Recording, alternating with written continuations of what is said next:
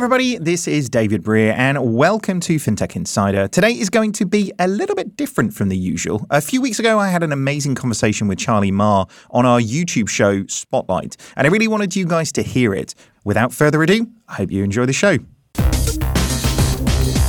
Temenos is the world's leader in banking software, helping over 3,000 banks serve over 1.2 billion people. Our purpose is to make banking better. Together with our community, we make banks more successful, individuals better banked, and society better served. With our software, banks can create more human, differentiated digital experiences, hyper efficient business models to benefit the bank and their customers, and simplify and transform their back office. Our clients are the highest performing banks with cost income ratios which are twice better than the industry average. Learn more at temenos.com.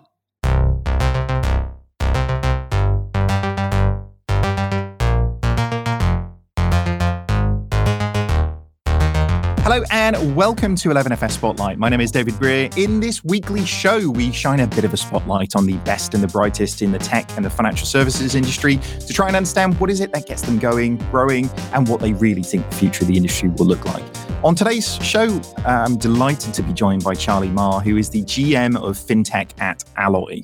How are you doing, Charley? Thank you very much for uh, joining us. I'm doing well. Thanks for having me. Very good, very good. Um, we're going to be talking a little bit about your background, your career, and and what it's like actually supporting early stage companies through angel investing, as you've done as well. But before we get into that, can you tell us a little bit more about your role at Alloy? It's uh, a particularly interesting one. Yeah. So, a quick high level pitch on, on Alloy. Uh, we provide an identity decisioning platform that enables financial institutions of all, of all shapes and sizes uh, to easily connect into all the different data sources they could possibly care about for the purposes of streamlining kind of onboarding and, and meeting KYC requirements for transaction monitoring and and, much more. Um, and so, as my role as GM at FinTech, I joined earlier this year um, and so responsible for uh, defining and executing our strategy for growing our FinTech business, particularly kind of focused on on tech forward companies that are using our platform and, and doing whatever I can across go to market and product to expand that business. Mm, that's fascinating because, like you say, the the bar for good onboarding within financial services and more broadly really has been reset, hasn't it? And as you say, there's there's sort of two ends of that spectrum. It's uh, you know no longer do, do customers expect to go and fill some forms in and go into a branch and you know yeah. that just doesn't cut it anymore, does it? So uh, and you guys are really at the forefront of of that change in terms of you know really making it easy you know minutes of onboarding is is kind of where the expectations is isn't it yeah no i think it's the, the average consumer expects i think everything to be real time now and, and doing being able to offer that within financial services, I think is, is uniquely challenging, and, and that's something that, that we work with a ton of our clients around. Yeah, it's interesting, isn't it? It's uh, it's no longer making an application; it's downloading an app, isn't it? It's uh, it's that, and that's really uh, people's onboarding for things. And we'll unpick that a little bit more in a in a second. And, and obviously, identity in itself sort of breeds almost an hour's worth of conversation, I think, just in in that sense. But maybe if we stick with you, with you for a little bit, what what sort of brought you to this point today? I mean, tell us a little bit about your background. Tell us a little about, about your experiences. Did you expect to be working in financial services at this stage? Uh, I did not. I, uh, I, I sort of stumbled my way into financial services and into fintech. If you, if you asked me when I was in college that I, I'd be working and spending, uh, you know, a significant portion of my life trying to help solve KYC, I, I don't think that would have been the top of my list. Um, but well, kind of what how I ended up kind of here was I grew up in the Bay Area, um, but uh, long story short, in, in, college, I thought I wanted to go and get a PhD in biophysics. I, I did, uh, as it's obvious, I, I, did not pursue that path. But I, I my junior year, I, realized that okay, great, I need to figure out how to get a business role. Uh, so I, was lucky enough to to get an internship, begged my way off a wait list actually for an offer to JP Morgan uh, within uh, their transaction banking division. So the internship was actually not the most exciting internship in the world, um, but it was actually extremely eye opening of just kind of how much uh, of a need for for new technology within our transaction banking products was was kind of necessary. Uh, and so ended up getting this kind of weird interest in payments coming out from college. Ended up going back to JP Morgan post college, uh, spent a few years doing a broad variety of product and strategy roles focused uh, on payments. Then ended up joining uh, Plaid as kind of my first real startup experience in 2015. And then kind of since then, I've, I've stayed in the fintech industry ever since.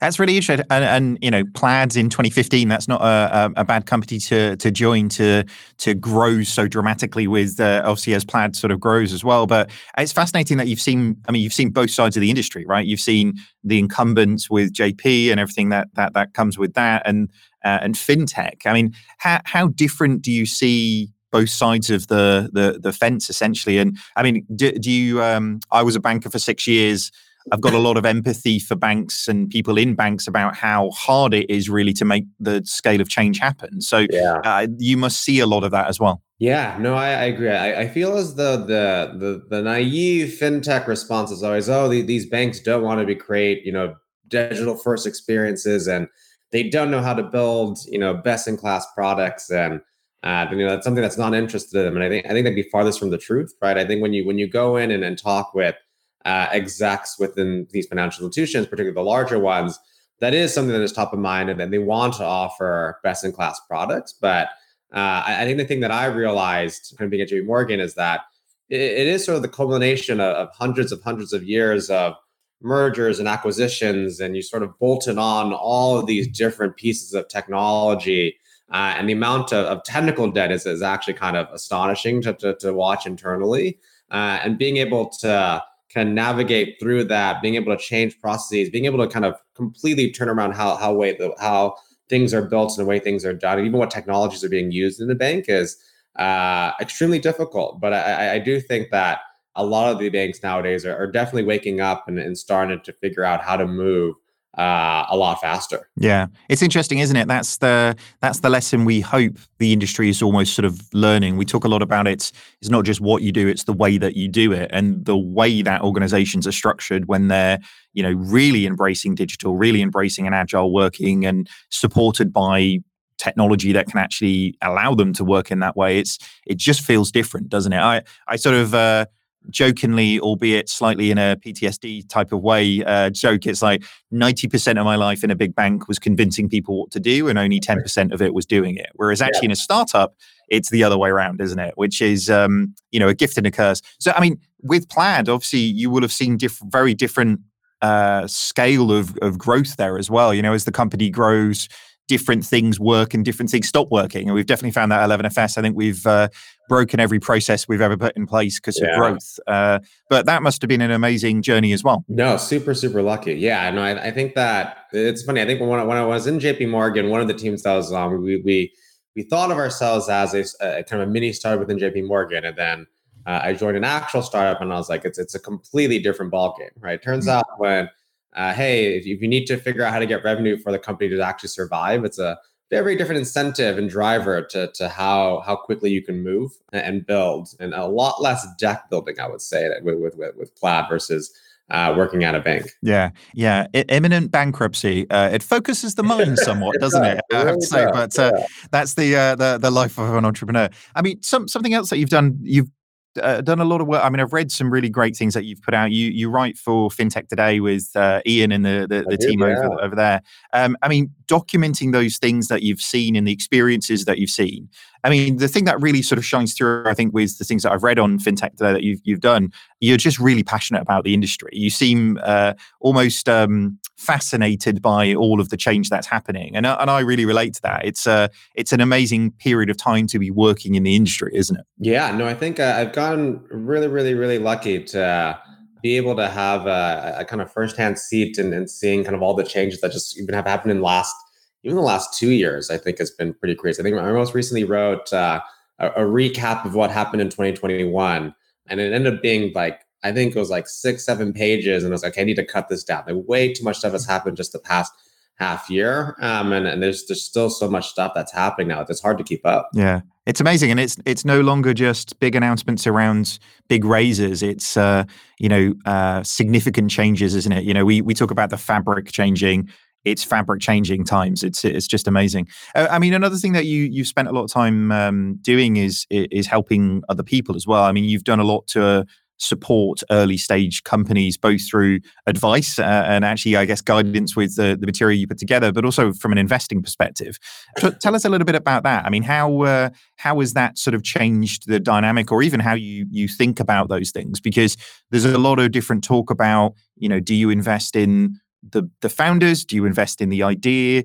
Uh, Yeah. How have you found the the right mix to to sort of know how to help people, but also what good looks like? Yeah, I think I, I have a I think a particular sort of angle and lens as to to why I decided to kind of go into angel investing. Um, and so my, my whole thesis and, and rationale around it was historically I- I've really enjoyed I think joining startups in, in the kind of earliest stages as a as an early business hire at those companies. Uh, but I, I actually sort of think that it's a bit of a ridiculous statement to say that I can pick a company better than the best funds can, right? When, when I'm joining a company as an employee, I have a portfolio size of one. And I, you know, for that company, from a kind of upside perspective to work out, it has to grow rapidly and become successful and exit. And I was like, the best VCs in the world, right? That they have a portfolio, they have an entire team looking at companies, they see the best founders, and they just need maybe one out of 10 to work, right? It's it is sort of a game of of home runs, not not not base hits. And, so my thesis on angel investing was a way to try and get some more inside information in companies and spaces and founders that I'm particularly interested in.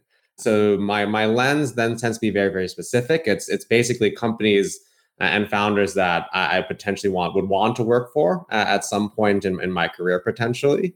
Uh, and so I tend to just invest in B2B fintech, fintech infrastructure, things that I I think grok pretty quickly. Uh, but I also I'm just particularly interested in that. I also do also think have a a skill set that is useful or relevant to those founders or those teams in the earliest stages. And so I think yeah, whether it's like founders or markets or products, it's I, I I sort of describe it. I'm usually 51% market, 49% founder, where I, I do generally care about the market that you know the, that they're trying to to attack and how they're thinking about and is there an earned secret into that market? But then I also do care very much around the founder and uh, or the founders and, and, and why they're building this company, why they want to spend the next, you know, potentially five, ten years of their life consumed by by building uh, this entity. Uh, and I think those combinations of things are really important. Yeah, I mean they've got to they've got to have that obsession, haven't they, to uh, to drive for those things. I mean, you you've got a, a, pretty incredible portfolio, as you say. The yeah, I do like the the metaphor that you're using around spread betting. You know, it's uh, it is a a sensible approach if you're you're uh, you're not betting everything on uh, on black, as it were. You're you're finding lots of things to sort of de-risk that investment approach. But talk a little bit about some of the the companies that you you've worked with. Yeah, I, I think the uh, the, the one that, that I was catching up recently, it's actually a little bit outside fintech, although there's a lot of fintech adjacent things. It's a company called Stytch. The the, the founders were, were ex Plaid, which is how, was it, how I got connected and got to know them and, and, and was really admired for their work. And I think there, there, there are a couple of people that I told them, you know, whenever they left Plaid and decided to go work on their own things, like I will write a check for whatever they work on. Uh, and so what they ended up building is a developer first pl- platform for passwordless authentication. So enabling uh, companies of all shapes and sizes to more easily uh, offer passwordless authentication experiences via sort of an API first strategy. And a lot of the work that, and a lot of the companies actually built upon uh, a lot of the kind of R&D and work that they built uh, while at Plaid which was uh, kind of a great story there as to why they're building the company and the market that they're attacking. Yeah, and like you say, there's there's a thousand different slices of different problems to attack, isn't there? So there's going to be just an amazing amount of uh, of opportunities in there. I mean, have you made any, any investments yet you'd regret, or uh, is that probably too uh, too uh, too difficult a subject matter to to talk about? nothing, nothing that I regret. I think that um, I because of the lens that I go in on, right? I, I think that I'm not really in in in in angel investing to make money or to make to make capital, right? It's it's really more of a way to to get inside information and to get optionality. And uh, for me, doubling down is me joining a, a, company, right? So if anything, my most concentrated bet is really currently Alloy, where I currently work at, and at some point it might be another one of these companies if. Uh, you know, Alloy moves on to other greater things, and so nothing that I regret so far what, what, whatsoever. Uh, none of the founders have stolen my money. I think everyone's and you know I've just tried to build something as best they can, and that's all I can ask for. I think it's interesting, isn't it, to to stick with that um, you know spread betting metaphor. I mean, bizarrely, it's like betting on the boxing, but you can influence the outcome, right? Because obviously, with your experience, with your advice, and and actually, as you say, with with really helping these organizations both um, either through connectivity or strategically, then actually you can sort of influence the outcome to a certain degree, can't you? I mean, th- and this is one of the reasons I think people who have got great connectivity, people who've got great experiences, both particularly both sides of the fence. Uh, and I think the the B two B fintech space, particularly because of the the relevance not only to to small players from a scaling perspective but when you start talking about organizations that can help solve you know multi-billion pound problems for single organizations then uh, the scale potential at this stage is is really exciting isn't it everybody's so fixated on B2C fintech, but the really exciting stuff, I, I completely agree. I think it's B2B. It's uh, it's where all of the big problems are, isn't it? Yeah, no, I, I think that for, for me, I've always sort of viewed B2C and B2C products and platforms is, as kind of any, anyone any, any sort of growth around that to be somewhat magical. I, I don't know how how those companies grow and the features that they unlock. And I think I look at Snapchat half the time and I'm like, I have no clue. Like I, I would not have been able to come up with anything close to to these type of consumer experiences. Um, whereas I, I, think I tend to be very, very practical. And, and, B2B, I think there's a lot of kind of practical problems, right? If you're, if you're solving a true hair on fire problem for, you know, a, a large segment of, of, business customers and, and, you're able to make that solution uh, extremely simple and, and seamless, uh, there is money to be made uh, in those businesses. And, and it's almost, to me, more straightforward, perhaps. There is a better way to hire internationally, and it starts with Deel. Everything from contract creation, record keeping, payments, and full time employment is all in one place for teams all over the world. Companies anywhere can hire compliantly everywhere thanks to Deel. It's payroll and compliance built for today's worldwide workforce. To learn more, visit Let's Deel forward slash 11FS.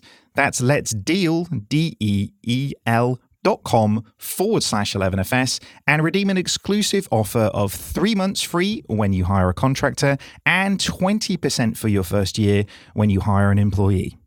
FinTech Meetup is the world's largest FinTech meeting event. We're facilitating more than 30,000 meetings for 4,000 participants. It takes place online March 8th to the 10th, 2022. Join startups, established FinTechs, investors, banks and credit unions, media, analysts, and much, much more as they come together for partnership discussions, vendor presentations, investment pitches, and other meaningful collaborations. For more information and to get your ticket, go to www.fintechmeetup.com.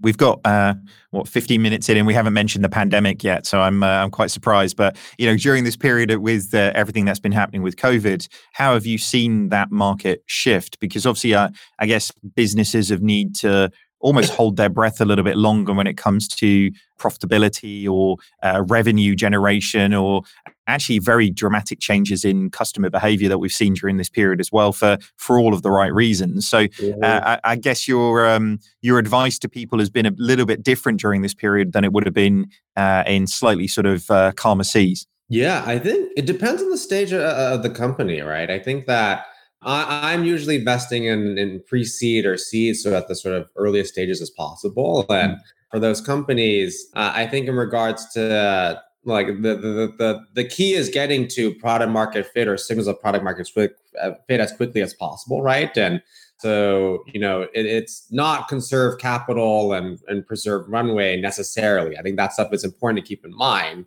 But a lot of it is, hey, how do you move faster? Whether if it is uh, hiring more people to be able to build faster because there's something that you need to be chasing in the market to get to that next milestone. Be mindful of you know the runway that that you have and what the kind of conditions are externally. Um, but I, I think the other thing that we've also seen during the pandemic, I would say like a few months into the pandemic, I think there was initially a lot of concern around you know investor funding drying up, and uh, there was a lot of kind of more focus on portfolio support and and making sure that existing portfolio companies were going to be okay reserving capital there. But then I think as we obviously see, especially within fintech, that the pandemic has been this, you know, kind of crazy headwind for a lot of different companies and, and it's spurred a ton of growth. And I think as a result, we've also seen a lot of capital enter the market. And I, I think if you've talked to a bunch of other VCs, everyone will say this has sort of been the hottest market that we've seen in a long time as it relates to fintech and fintech infrastructure. And so that's been uh, another interesting kind of dynamic to navigate through. Yeah. And have you seen that all the way through the investment cycle because obviously as you say there's there's large funds that have money to deploy for sort of series A series B and beyond but uh, have you seen that equally at the the angel investing side I, I, would have thought with you know times being a little bit more tighter and a little bit more precarious for every individual then actually you know it's those really really early stage companies that might have struggled a little bit more than you know potentially a you know a, a Revolut who's got all of the momentum yeah. behind them and you know customer uh, traction essentially. I think it's a little bit of a, of a tale of two worlds, which which is kind of weird to be in, right? I think that on, on one side we've had the most fintech exits that I've seen in a very long time, right? And I think that that means that uh, there's sort of this feedback loop of you know successful founders and, and operators getting exits for the first time, and then having excess capital to go and deploy and support the ecosystem, and so that sort of further enriches the the angel networking ecosystem. And then what I've also seen, I think, from the VC landscape is more and more of these larger funds uh, are moving into early stage investments, right? I, I, think you're starting to see pressure in, in the growth stage from the likes of what you know Tiger and a lot of these other kind of hedge funds are doing. I think the, the rate of velocity and their approach has been pretty astonishing to see uh, as to how they sort of changed the game in growth stage fintech. And I think we've also started to see that a lot of later stage VC funds, particularly here in the US, have been moving earlier stage uh, in order to be able to actually get in front of the founders. Because uh, by the time that that founder goes out and raises their Series A or their Series B, uh, they've probably already been, been preempted uh, for, for that fundraising. And that playbook has become uh, increasingly common, particularly in, I think, what I call like kind of hot verticals or areas that investors are excited about, which which fintech is definitely one of those. Yeah, it's interesting, isn't it? When you stand back from that model, there are not many organizations that really get to you know maturity as it were you know mm-hmm. when i when i say maturity i'm i'm talking you know stripe and these types of organizations that get to real scale because as you say almost on the on the the road to maturity. Essentially they're bought by bigger companies. And as you say that's great for the founders who exit but but really does it does it change the industry? Uh, yeah. in some instances it can do but in some instances it's it's sort of consolidation around the the previous power structures if if if that makes sense. So do you, do you think that or almost how the model is set up I, I think it incentivizes that type of behavior. But personally I, i'd really like to see more big players get to that scale where they actually can become more more dominant at scale than than just acquisition opportunities for a, a large technology player down down the scale if that makes sense. But yeah. again it, it really depends on what people's objective is when they're starting a business doesn't it? Yeah no i, I definitely agree with that. Yeah. It's fascinating to see. I mean one of the things that uh, obviously you i mean you you've seen a lot of deals you've seen a lot of opportunities. What what you've sort of covered a little bit about the type of size of organization, but what would be your sort of ideal investment if somebody's listening to this or watching this and they're like, do you know what? I've got a great idea. I've got a great team. We've got some traction. What would they have to sort of look like? And I guess uh, at the end of this, it's going to be what's your email address? Because I reckon a lot of people are going to want to get in touch with you. Excellent. I, do, I, I would say honestly, I would say my, my criteria kind of changes and depends upon you know what's the problem that that they're solving for right and I also I, I, have kind of a framework that I actually got from from Plaid when we were hiring. We have this framework at Plaid where I think if you're building, uh, if you want to build, you know, an incredible team, I think like the NBA analogy is a pretty good one, right? You're not going to go out and hire a bunch of, you know, generalists that are sort of good at a little bit of everything. You, you really want to hire people with you know, specific skill sets that are potentially kind of world class and build complementary teams around that, right? And then every single kind of season, also those skill sets have to change and be refreshed depending on what happens in the market and depending on what, what what kind of what you're trying to build and what you're trying to do. I think kind of very similarly when it comes to company building, uh, I think different founders have different areas that they spike on, right? You could have uh, founders that are just amazing at, at, selling a product and selling a vision. You could have products that are founders that are just amazing at, at building world class products or being like amazing at engineering. I think there are different things that I look for in terms of like spikes around what the founders bring and what, what the team is, is doing and how they're thinking about the problem set. And, and then I go in and think about, okay, are, are those spikes, you know, the one, the things that are important to the problems that, that they're, they're attacking, right? Like if someone comes in and says, I'm going to build, you know, a new machine learning model that's going to solve all the fraud for the top five banks, you're going to bet the one thing I'm going to care about and push on is, okay, like how are you going to sell into these banks? Do you know how to navigate through a large converse, like a large bank conversation? Can you survive a, a one to two year sales cycle, right? How do you sort of get to product market fit there? I'm not afraid of, of a large enterprise cycles, but you better have the team that that can tackle that. And so I, I tend to kind of change my criteria depending upon the market, but pretty open ears, I would say. Yeah, it's an interesting one. Many a great technology solution have died in a procurement process somewhere, haven't they? And it's uh, it's uh, it is a it is an interesting challenge. Um, yeah. I, I, guess we we always like to to ask the the sort of point around you know what's the the advice you would give to your younger self? Because i mean you've done a, a, a lot in a, a, very short period of time but but even still I, I kind of feel there's always things that you would uh, you would want to sort of nudge yourself to accelerate that uh, that growth a, a, little bit. So what would be your advice to your your younger self? Yeah i would say optimize when it comes to making you know decisions whether it relates to jobs or careers or really anything like optimize kind of being around best people possible. I, I think that when I think about sort of roles and opportunities, particularly like early stage startups or just in general, right? It's it's it's very hard to to make a to make a, a full conclusive decision around is this going to be a, a, a, really great you know company is it going to be meaningful you know money wise et cetera right like all of that is kind of uh, up to luck to a certain extent and, and you can create some of that but the one thing that you can optimize for generally you can is the people that that you're surrounded with, that you're working with, that you live with. Um, and I've always found that when I when I've optimized for those decisions in terms of optimizing for like the managers that I work for, you know, uh, the roles uh, and the people who I'd be surrounded by by um, that that tended to to result in, in better outcomes versus kind of other things. Yeah, I mean, there seems to be a real um, consistency to people who are really successful in what they're doing, which is that that feeling of of self awareness that drives that outcome. Because if you're just doing things you're not taking in everything that's around you. And to your point if you're if you're constantly trying to optimize for for the successes in that sense then it leads to better outcomes for the businesses that you're working for but ultimately for you as well doesn't it? That's uh, some great advice there. I'm afraid we are running out of time though. Uh, and uh, charley i don't think this is going to be the last time we're going to be talking to you uh, uh, about things. But before we sort of finish off can you give us what's next for alloy? Because you guys have got uh, pretty big plans and and obviously you know the onboarding journeys of uh, lots of organizations around the world uh, that's not a, a, problem that's solved yet is it? So it's uh, there's a lot of uh, a lot of roads still to be uh, to be traveled. Yeah no we're, we're excited. I think that you know we historically kind of started off with this wedge around onboarding and, and, and you know opening of accounts and streamlining that decision. Um, but I, sort of vision in our thesis is that financial services uh, products are fooled with other decisions that are being made around the user right whether i want to continue to allow this user to be on my platform, whether I want to offer them a new credit product or want to cross sell another product uh, that I have within my suite.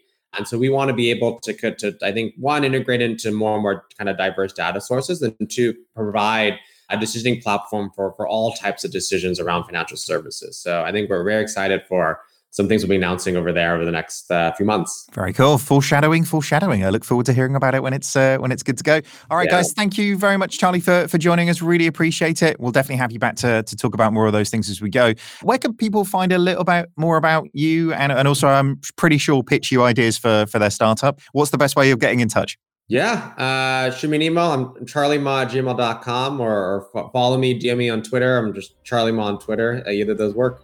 Very good. All right, guys, that's all we have time for this week. Uh, make sure you follow 11FS on LinkedIn so you never miss one of these episodes in the future. And if you do want to catch up with all the other episodes, head over to the 11FS YouTube channel where you can find all of the previous episodes and much, much more. All right, guys, have a great week. Goodbye.